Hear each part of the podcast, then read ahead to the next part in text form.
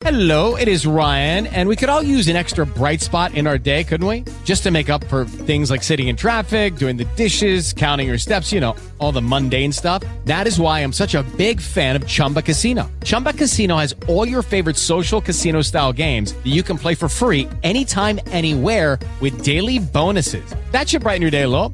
Actually, a lot. So sign up now at chumbacasino.com. That's chumbacasino.com. No purchase necessary. VGW Group. Void were prohibited by law. See terms and conditions. 18 plus. Blog Talk Radio.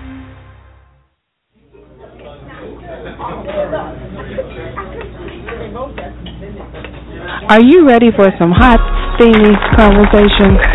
I don't know how steamy it is, but hot, yeah.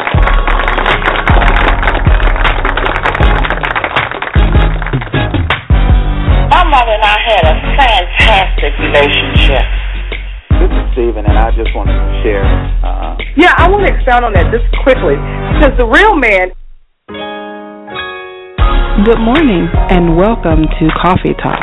I'm Soy, host of the fastest growing online talk show where we discuss real topics with real people in real situations. Good morning, good morning, good morning, and welcome to Coffee Talk with Soy, your new morning show where real talk happens every Saturday morning at 10 a.m.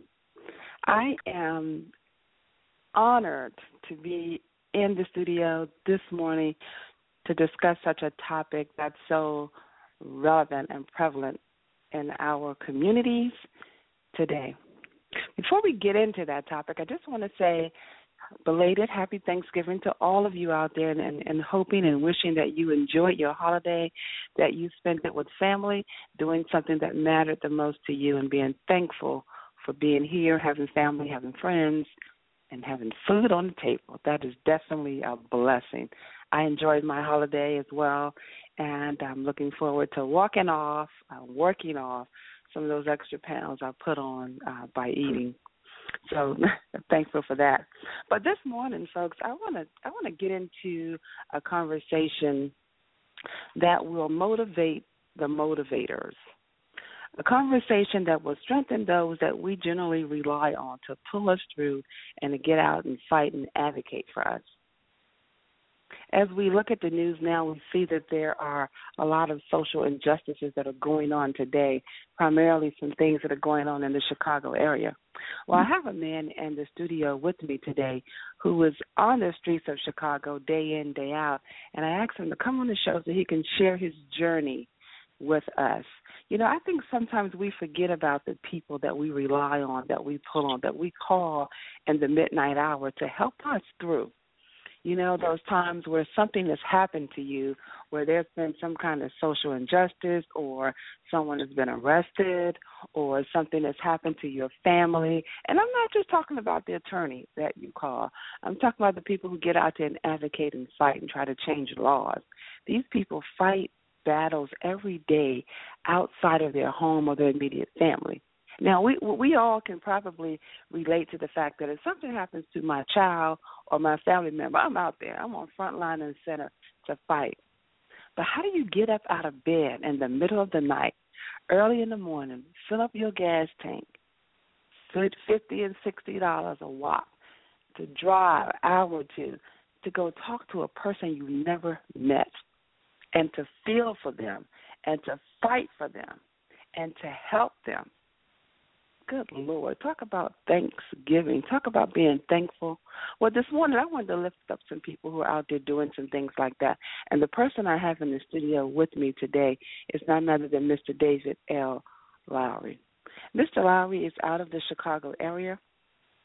He is the founder of an organization, Living and Driving While Black. He is committed to helping and advocating for equal treatment under the law, and this is something that he does day in and day out that assists with fighting against police brutality, workplace injustices, and other discriminatory hiring practices. Not to mention, folks, that David L. Lowery is the host of a talk show, Let the Truth Be Told, that airs every Thursday at 1:30 p.m. Central Time. Let's welcome to the cafe this morning Mr. David L. Lowery. Good morning, David. How are you? Good morning, Soy. It's a pleasure to be on your show this morning, and um, I'm I'm ready to talk about some things that we can do to change the mindset of our people. Oh, I, you know that that is something to be shared. That's something to be shared. You know, and and uh, it is um, a struggle and a war and a battle when you when you have to get out there and do this every day to change the mindset of, of people. But but but before we we get into the mindset of people, let's talk about your mindset.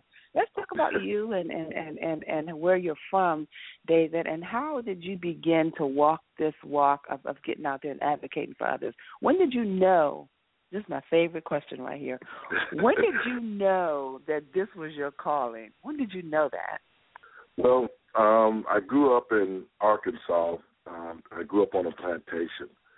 Um, I watched my mother and father pick and chop cotton for pennies on the day. Um, and I always wondered why we as black people we had to work so hard, but yet we were never respected for the work that we've done. So uh, this thing started at me at a very early age. I knew that um, um, that black people needed the kind of help they needed the direction. So it started when I was about eight or nine years old. Um, my full awareness to blackness came when we left Arkansas and we moved to Chicago. Um, I had never been around uh, black totality. I mean, we was in the black community in Englewood. There was black businesses, politics. I mean, black people had great jobs.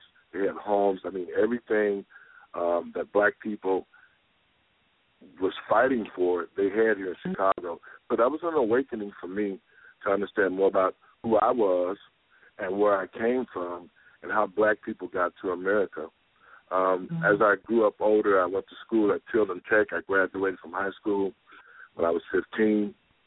Um, mm-hmm. My parents were always saying you have to get an education because that's something that can't be taken away from you. And so um, mm. after high school, I moved to Davenport, Iowa, where I bought the first business when I was 17. Uh, I continued to work. I moved my parents from Chicago to Iowa. That's where they're at now. And so this has been something inside me. I hate to see injustices. I hate to see people suffering. So um, when I got to Iowa, I started to do this kind of work because it's like only 2% black, but over 90% of black people are being prosecuted or had some dealings with the law. And so I started to speak out about these injustices and became the president of the NAACP in Rock Island County, uh, where I was able to help a lot of people. We started to write legislation. Mm-hmm. And so it has been a, uh, a journey to understanding more about the society and understanding how we can work with our people to make the changes. Wow. And and what what fuels you? What what what keeps you going? Because I, I would imagine that a person taking on so much responsibility, taking on so much weight, and and being uh, able and positioned to to get out there and fight for others, that you you get weary along the way. So what what sustains you in this? First of all, I know that God has blessed me uh, to be a voice for the people. Um, mm. I hate to see injustices. It's just not right. The Constitution says all men should be created equal and I believe in the Constitution. Uh, that's one of the things that I believe in to say, okay, well, if this piece of paper says that, then it should be like that. But as I got older, I understood that the Constitution is just a piece of paper, and that mm-hmm. equality for Black people are not there. So that's what fuels me to fight because I want to be able to change our people mindset that equality is just right around the corner.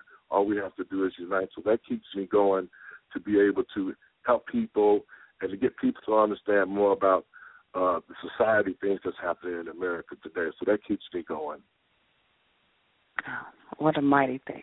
Now there there are people out there. There there are Trayvon Martins and Michael Browns and Laquan McDonald's everywhere in the country, and there are so many other stories of injustices and police brutality and killings that never make the news, that never make the media, but yet these people are, are suffering and, and they're struggling. Can you share with the audience the purpose of your foundation, Living and Driving While Black, and, and what it does for those for the community and, and those of the like? Well, after being um, the president of the NAACP twice, um, I had the opportunity to go work with Al Sharpton in New York um, when he ran for president and Johnnie Cochran was still living. Um, I saw that there was a need. That was a.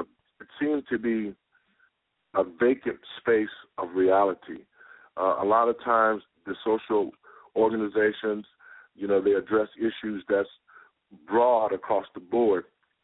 But I saw that throughout the years that nobody ever changes the dynamics by mm. filing lawsuits and writing legislation. And so that prompted me to say, okay, well, I took a page from back in the 60s when I grew up. Uh, Bobby Seale, uh, who started the Black Panther Party, uh, was 10 years older than me, and I had an opportunity to meet him when he came to Chicago.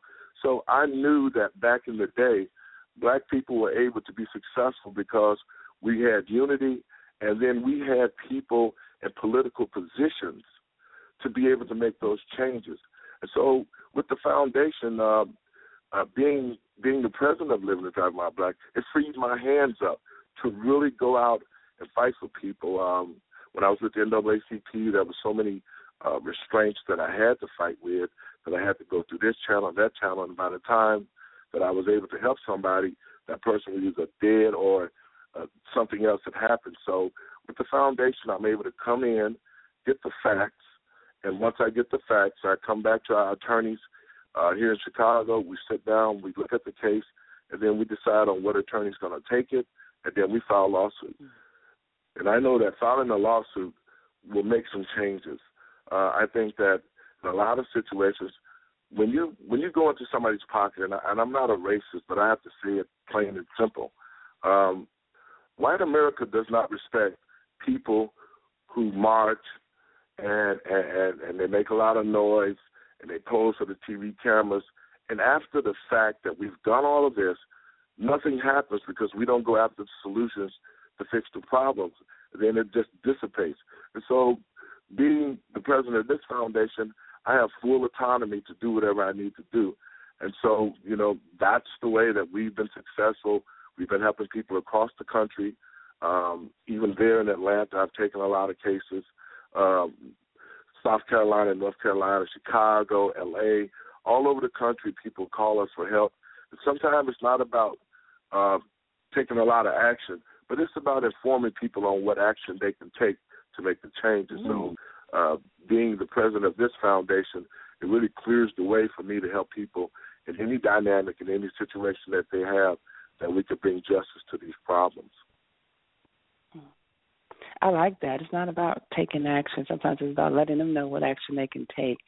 Uh, I, I think. Do you find that in your in your career path and in your journey that a lot of us are unaware of their rights and the actions that they can take after they've encountered such injustices? And yes, that's a big part of what the foundation does. Uh, we want to teach people about how to operate in the United States uh, because a lot of our people don't quite understand the legal process. They don't understand the social process. And so with the foundation, um, I have a program called the New Black Male where we sit down with our mm. young men and women. Uh, we teach them about who they are, where they came from. Because in order for you to move forward, you got to know where you came from. And that's the problem in America today with our young people. They don't understand the struggle of how people picked and chopped cotton how they fought tirelessly for in you know to help people bring equality. They don't understand about the 60s, and that teaching of the 50s, the 60s, have not been taught to our young people. So if you don't know how to fight, can you fight? So it leaves them in a place of helplessness. And so that's what the foundation does. We take people who come out of jail. We take our young people. I try to go to as many schools that I can. I try to get out there on the streets talking to the brothers out there that they call gang bangers. Those are our children. And our children are out there doing these things because they have no future or they feel the hopelessness because nobody just simple come out there and talk to them. Uh, a lot of times the, our children are brought up in broken homes. They don't have a mother or a father to take them in and start to educate them about this society and how it operates. So I feel blessed that God has given me a voice that I'm able to go out in any city, no matter where I'm at in the United mm-hmm. States. I usually go out to the black community, the worst part where brothers are selling dope, where the gangbangers at, and I just tell them. I, I'm gonna give you a story. I went to Washington D.C. Uh, to do a speaking mm-hmm. engagement, and I went over to Baltimore. Um, this was before the picture, of The Wire, came out, and mm-hmm. so I, I told the cab driver, I said, "Take me to the black community." And so he took me just to that spot there where a lot of dope sales was going on. And before I could close the cab door, he took off and left me. But I went out there and I started to talk to them brothers. I started talking about um, how easy it is to operate in the United States when you know the different processes. And I mean, mm-hmm. for almost two hours, I was out there talking to them young brothers, asking me a lot of questions about fatherhood. How do you do this? How do you do that? I mean, our young people are begging to know how to do things. They are begging mm-hmm. to know about their heritage, and they haven't been taught those things. So, uh, with this foundation, it gives me that platform to go out and, and talk to these brothers and sisters and get them to understand more about who they are, where they came from, and what their potentials are for the black community. That's good stuff. That that's good stuff. Now, what what about teaching them? Now, I'm sure that one of your classes cover this, but this been something that has boggled me. What about teaching them how to respond when you are questioned by a police or you find yourself under arrest? Well, you know, we started dealing with racial profiling back in New Jersey some years ago when I first went out to work with Sharpton, And I was teaching young brothers that I call it killing them with kindness. You know, when mm. police officers pull us over, you know, they have a preconceived notion that every black person is doing something wrong. And so mm-hmm. I tell guys, keep your hands where you can see them. If you need to communicate with the officer, you know, you let them know. I use yes, sir, no, sir, no, ma'am, those type of things, and I give that officer respect. I let him say what he has to say. I'm not going to interrupt him, but once that he's done talking to me, and I feel that the situation is right, then I will make a comment, officer. What is the reason why I was pulled over? You know, just those small things. So you really don't want this police officer to become your judge, jury, and executioner out there. Mm. And so mm. those are the things that I teach young black men and women how to deal with these type of stops, um, how to deal with discriminatory actions because a lot of times our people are discriminated against and they see it and they feel it, but they don't know how to react to it and deal with it. And so that's what this foundation does. It's about awareness. It's about knowledge and knowing how to do things to get the result, a positive result, to make changes in your life and people around you. Mm-hmm. Good stuff. Do you find that when you approach uh, these gentlemen in a crowd or in, individually, that um, something comes over you in which you feel that you have the ability to connect with them. With with listening to your background and listening to where you grew up, you it didn't sound like you was a product of the street environment. So how are you able to relate to them where they can let their guard down and, and speak to you or even ask you questions and feel like they want your feedback? Well, um, when I moved to Chicago, there was a lot of street organizations um, uh, that was out. Growth and Development, they had the Vice Lords on the west side. I mean, these were just common older brothers. That was a structure that was there uh, that guys like me had to follow. You know, I stayed in Englewood, so uh, being in that area, uh, you're associated with the Gangster Disciples and Growth and Development. And so a lot of guys know me from the set. Um, they know me from my my godmother was a uh, politician. She was an alderwoman, and she used us to reach out to the young brothers and sisters. Me and my godbrother Ernest, Glenn, and my sister Martha. That we just went out through the community, passing out flyers, inviting them to meeting uh, to help them get organized. Guys like Congressman Bobby Rush, you know, I knew him when he was with the Black Panthers. So my my god grandmother, she helped them. She was the type of politician that went out and she stood out there with those guys on the corner. They respected her so much, Miss Barton. You know, they wouldn't do no dope sales. They would listen to her. As a matter of fact, they became a huge voting base for her mm. and other political leaders back in the day that was really doing something. So I've never had a problem. I mean, going out talking to black men and women, I'm not afraid of my family. I'm not afraid of my brothers and sisters. And so it's just was something inside me that when I go out there, I start talking about the issues. Um, I could have been one of those kids. You know, I had parents who worked mm-hmm. all the time. Um, I was out, you know, even though I was I'm well educated, I was out in the streets hanging out with the brothers, you know. And so there was a lot of times when things that I could have did wrong that I walked away from. And so mm-hmm. I understand a lot of situations with these people from broken homes. There's no opportunities. There's no one there to guide them and lead them. So um, I just feel that when I go out there, I start talking about the issues that they're talking about. You know, they want to know how to do stuff. They want to know how to get back in school. They want to know how to how can I get a job? How can I take care of my family if I don't have any skills? And so when you start talking to young men about that, you know, being fathers and being leaders in the community, they listen because they're all not out there on drugs. They're all not out there to shoot and kill, but they mm-hmm. need to know how that they can be responsible fathers, and that's what they're not being taught because a lot of their fathers are being locked up.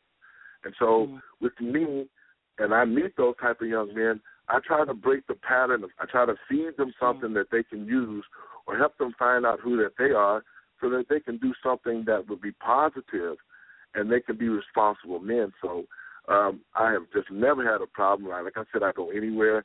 I even come to Atlanta, you know, and I go out to the communities where people say the gang bangers are. And when I come out, God has just given me the gift to be able to talk to these brothers and these sisters and get them to understand that do positive stuff. Mm. If you belong to a street organization, it ain't all about banging, slanging, and killing. It's about being unified. It's about belonging to something. Because some of the biggest gangs that I know of is the police departments across the country. It's the judges and the lawyers, you know, who who go and they they throw people in jail when they know they're innocent. It's about that. And so when young brothers understand about who they are, then they can make the change. Mm. Powerful. There's strength in numbers. Absolutely, absolutely. You know, there there's a quote that I I love and and I actually recite it often by Martin Luther King, uh, which is our lives begin to end the day we become silent about things that matter. So we're thankful for people who have a voice in the community, on radio, on TV, and in you know in the courtroom. So we're thankful for for those voices. Now, uh, so a person like yourself, outside of being silent and and and speaking on things things that matter, what are some action things that people can do to help with uh, what's going on with our social injustice. Because you know we see that now in, in the news, you turn on the news mm-hmm. now. There's protests going on in Chicago regarding the guy uh, Laquan McDonald. For those who don't know, that that's one of the latest things in Chicago, and there's a protest going on uh, right now in, in the streets of Chicago, where their their goal was to disrupt the revenue that would have come in from Black Friday. What, what what's that about for those who are not aware of what's going on with that? Well, you know, just just as we fully know uh, that the police departments across the country is corrupt. Uh, here in Chicago, we have a lot of corrupt police officers who are out here uh, putting drugs on men. They're actually killing black men, and so what happened in the McDonald case was there was a young black man who was shot 16 times. He was shot down like a dog. He didn't approach the police. He wasn't high on PCP like everybody thinks, but he had some issues, but it didn't lead to him being killed. And so what I what I do is this: you have to know how to deal with people. You know, you have to know how to comply. And sometimes that's difficult because of the situation that these people put us in but we have to understand that, you know, I don't want to die out here today if it's something that I can do to save my life. And so one of the things that I say as far as a solution for black people, first of all, we have to start communicating with each other. A lot of times in the black community, people don't even know who their neighbors are. They don't know their kids. They don't know nothing about their families. And so what I'm suggesting here in Chicago is that we start block clubs again. And that mm-hmm. means that when you have a block club, that all the people meet once or twice a month. They talk about the issues going on in the community. They talk about issues that the children are facing at the schools. They talk about things that the city could do to make their communities better. They talk about economic development. I mean, those type of things are the basic things, and it's the beginning to make change in your community. Uh, secondly, as black people, we have to stop running into these voting booths, pulling the poll, pulling that poll down for people that we don't know nothing about. Mm-hmm. We spend so much time voting for people just because my mother was a Democrat, my father was a Republican, so I'm gonna vote straight slate. And when you do that, you leave yourself open because a lot of political leaders aren't like it used to be. They're holding the office. They're not. They're not concerned about the constituents. Once they get into office, then they change on the people. They start doing what's best for them and what's not best for the community. And so the second thing we have to do is that we have to do our research and we have to continue to train leaders up. Political leaders are servants to the community, and we have to start holding them accountable. And that's part of the problem here in Chicago and across the United States. If our political leaders stood up and they started to talk about the change that needs to happen with the police department, if they start writing legislation to make those change, and then they have to get back into the community and start meeting the people that help get them into office. So it's about communications. It's about our political leaders taking action. It's about all the organizations like NAACP, Urban League, National Action Network, Living and Drive While Black. We all need to be in one house because the mm. house divided can't stand. So when we all separate like that, fighting battles on different fronts, then it weakens us. We need to be in the same house.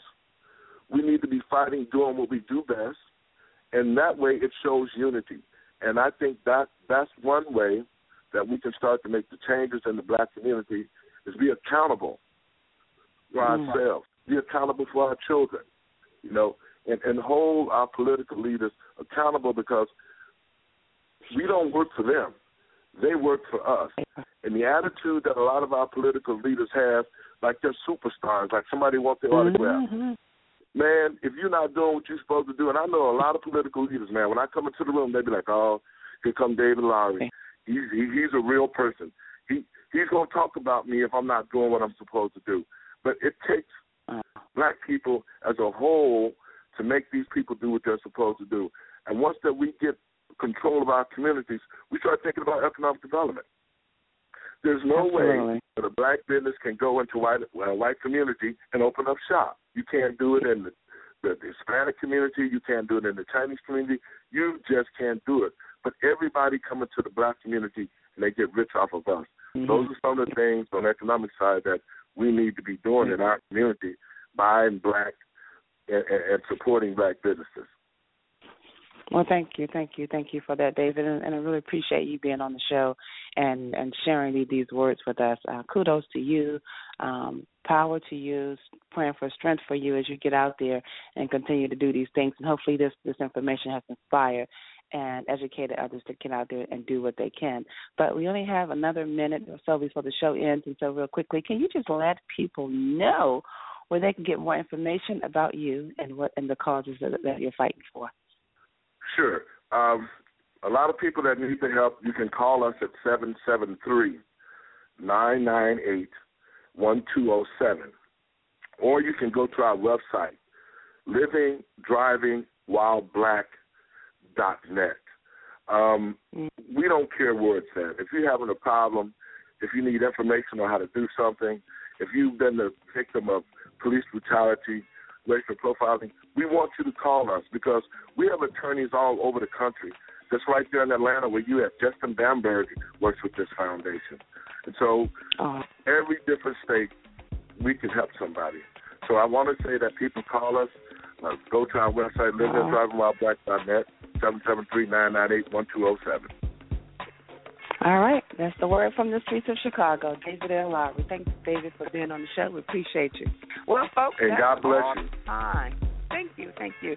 Bless you as well. That's all the time we have for today's show. I thank you for listening and tuning in with your girl Soy, where Real Talk happens every Saturday at 10 a.m.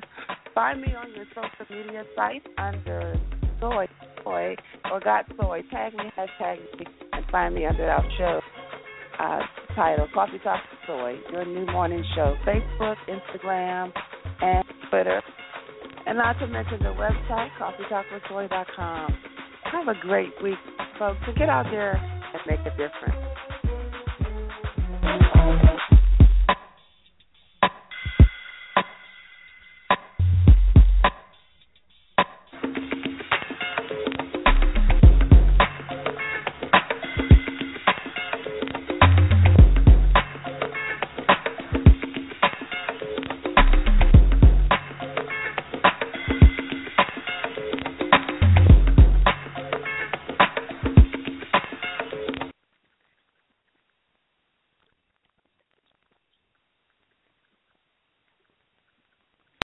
Lucky Land slots, you can get lucky just about anywhere. Dearly beloved, we are gathered here today to. Has anyone seen the bride and groom?